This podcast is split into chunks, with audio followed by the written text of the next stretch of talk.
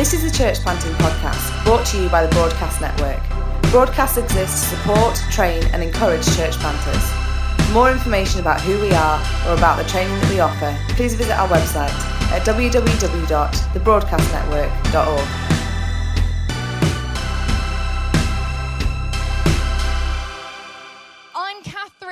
of New Community Church, which is the same church that Dave and Liz go to, which is a real gift to be part of a church with them. What an incredible interview. Thanks for all your wisdom and insight. I could listen to you for hours. Um, and thankfully in Sidcup I get to do that. So that's great. Fantastic.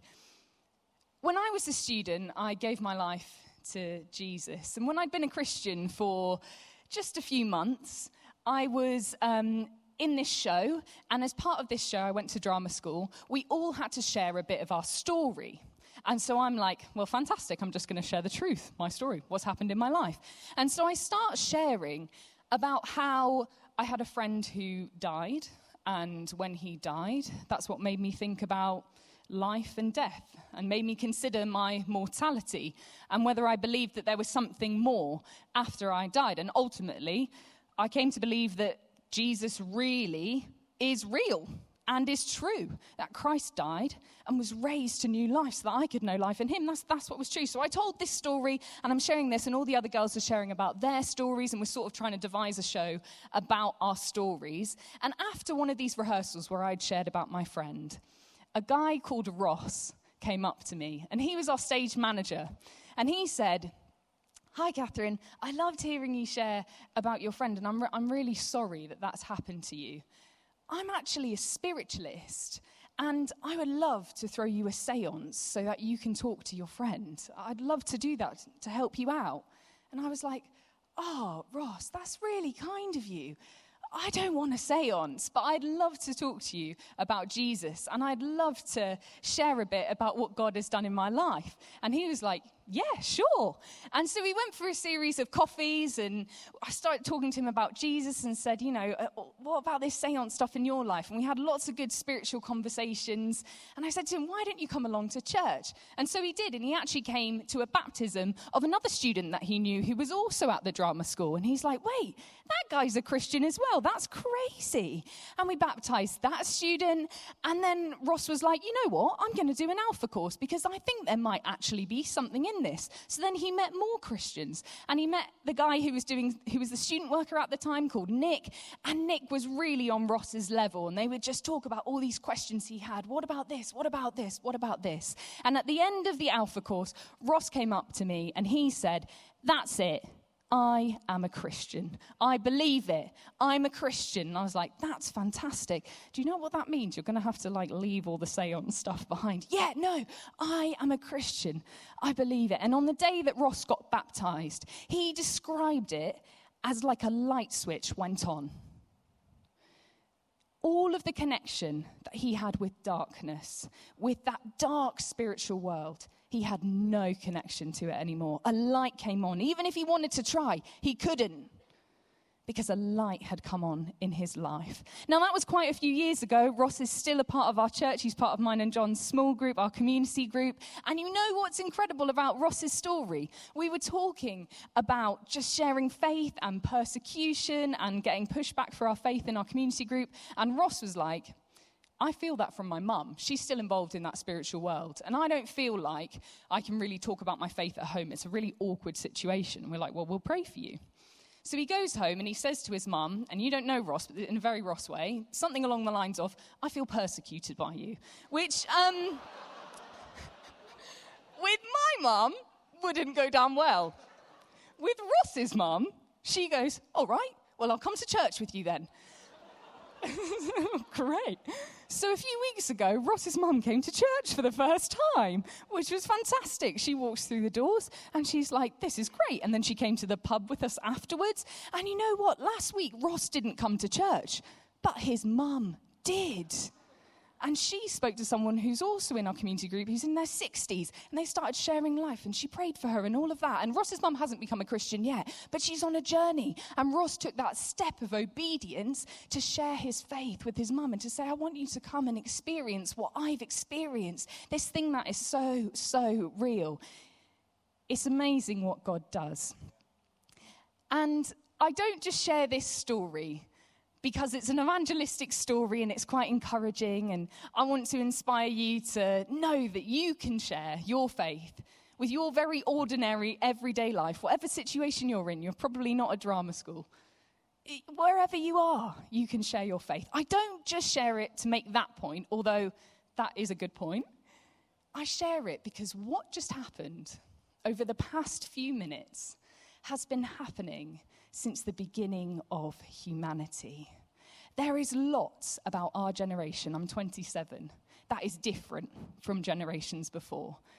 And some of the older generations look at our generation and go, I don't know what to do with them. That's crazy. What I, I, just don't understand the social media and all of this. They're just so different, and their views are different, and the way they interact are different. But something that is true about our generation and every generation is that we are a storytelling people.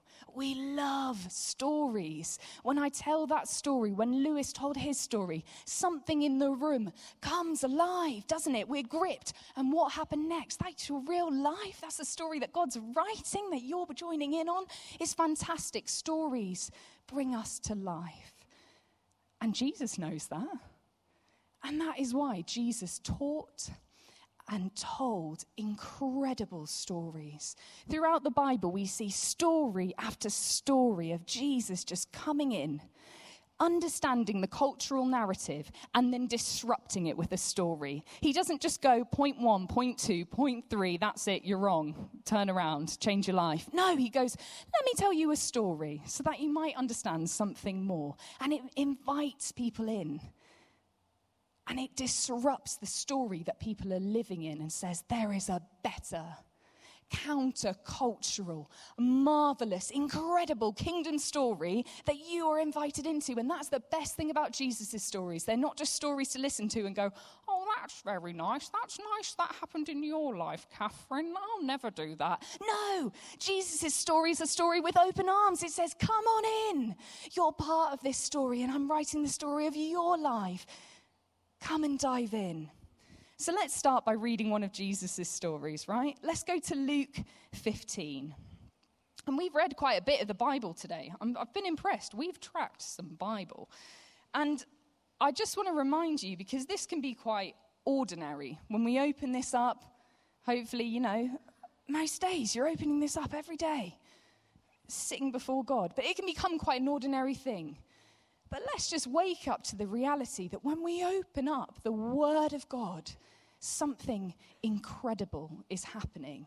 It's not just an ordinary natural thing. No, there's a spiritual reality to what we're doing. The Word of God is sharper than a double edged sword. When we read it, we understand who God is and so who we are we find our identity through reading the Word of God. And so let's just remember that as we read this story. So, Luke 15, the parable of the lost sheep.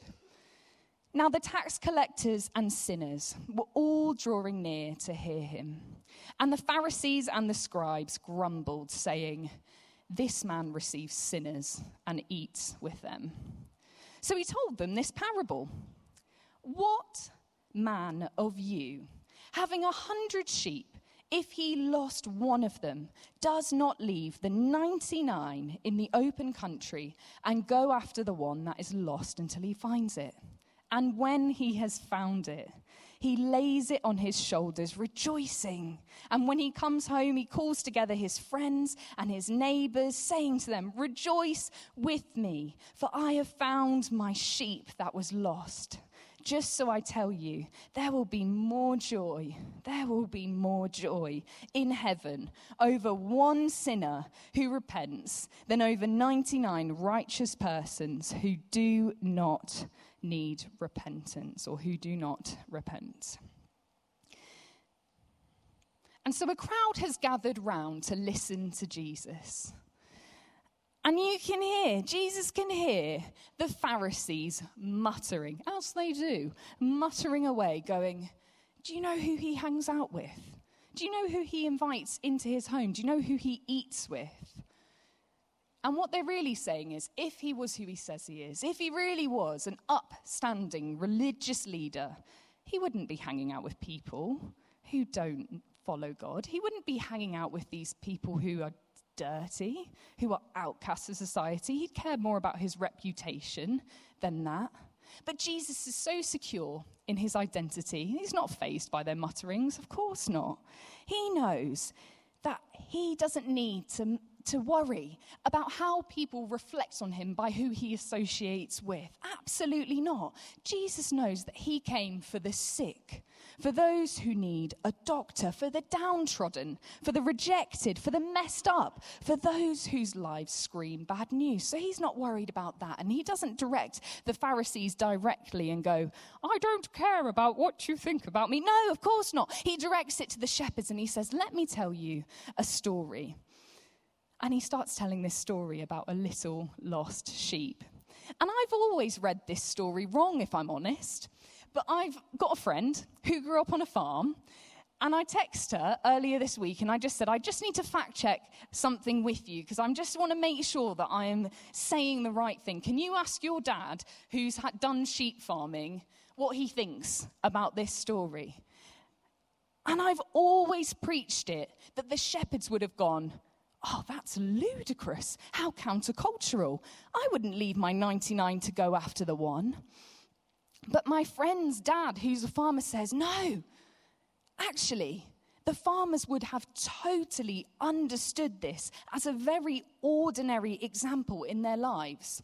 They would go looking for that one sheep and they would have invited their neighbors in and said, has my sheep just run off into your field? Like, do you know where my sheep is? And then when they found the sheep, they would have called their neighbors and their other shepherd friends together and gone, Come on, let's celebrate together, let's rejoice. I mean, it might not have been big, as big as the party that Jesus describes, but they would have celebrated together that this sheep had come home. And so the countercultural thing isn't that a shepherd would go and find a sheep. The countercultural thing is that Jesus speaks to the shepherds and says, You know what it is to be a good shepherd. And your notion of what God is like is wrong. God is that good shepherd. He is the good shepherd. And just like you would go looking for your sheep, God goes looking for you. You might think that you have to do all these things to get to God, that you have to make a way to Him. But no, the Good Shepherd is the one who pursues you. He comes after you. What? Even the sheep who's wandered out of the flock, even the sheep that's done the wrong thing, that's wandered off, that's all alone, that's vulnerable. Yes, the Good Shepherd goes looking for that sheep. And that is what Jesus does. And I don't think our society is too different, actually. There are lots of cultural differences, but the heart there, I don't think we're that different. When I look at people in our generation, I see in so many of them a view of God or what they call the universe that is I have to do something to get this. Whether it's manifesting, if I think this enough, if I write this down as many times, if I manifest my reality, it will happen. I am God and I have to create my future. Or whether it's karma, I'm going to do all these good things and then this will happen to me. Ah, oh, that's a really great thing. You're going to have good things happen to you. If I do this, I get this. No, or whatever the superstitions are. My mum would believe in touching wood for good luck. My mum told me that once when I was a kid and I smashed a mirror, she's like, oh, well, that's it. You, are cursed for seven years now. I was like, oh, no, what am I going to do till I'm 14? I'm cursed. Oh, great. There we go. We have all these weird superstitions, and it's all about us trying to make a way to God. But the truth is, He's the good shepherd. He's come to us and He's come to my generation. He's come to our generation to seek and save the lost. And I think that there aren't that many actual atheists in our generation. We all sort of have, well, they all sort of have this eclectic spirituality. And I was scrolling on Instagram the other day and saw this stupid video of this woman singing Away in a Manger very badly And the caption to the video was All of the atheism leaving my body when the plane goes through turbulence. And I was like, Oh, that's quite interesting. And I was just interested to see whether my friends who don't know Jesus would relate to this video. And so I shared it on my story. I created a little poll and I said, like, do you relate to this? Do you not? Do you, you know, do you pray like this? And I was shocked with how many people said, yeah, that's me. I, I, just start praying. I totally relate to that video. When my plane goes through turbulence, that's it. God exists. I'm not an atheist anymore. And later that day, after I posted that video, and I'd sort of seen these responses coming in, but no one had sort of interacted with me online. It was just, you know, clicking yes. I went to the gym, and after my gym class, the owner of the gym, who's this like quite scary, beefy lad, came up to me and he was like, Katherine. I was like, yeah. he was like, you really made me think. I was like, oh, did I? Really? I'm thinking, what did I do in that class? Oh, no. He said, your Instagram thing, yeah, it really made me think. Sorry, he doesn't sound anything like this, but we're, gonna, we're just going to keep going with this. Poor Lewis. Yeah, you really made me think you did. Yeah, like, because I, I do that. When I'm on a plane, I do that. I pray.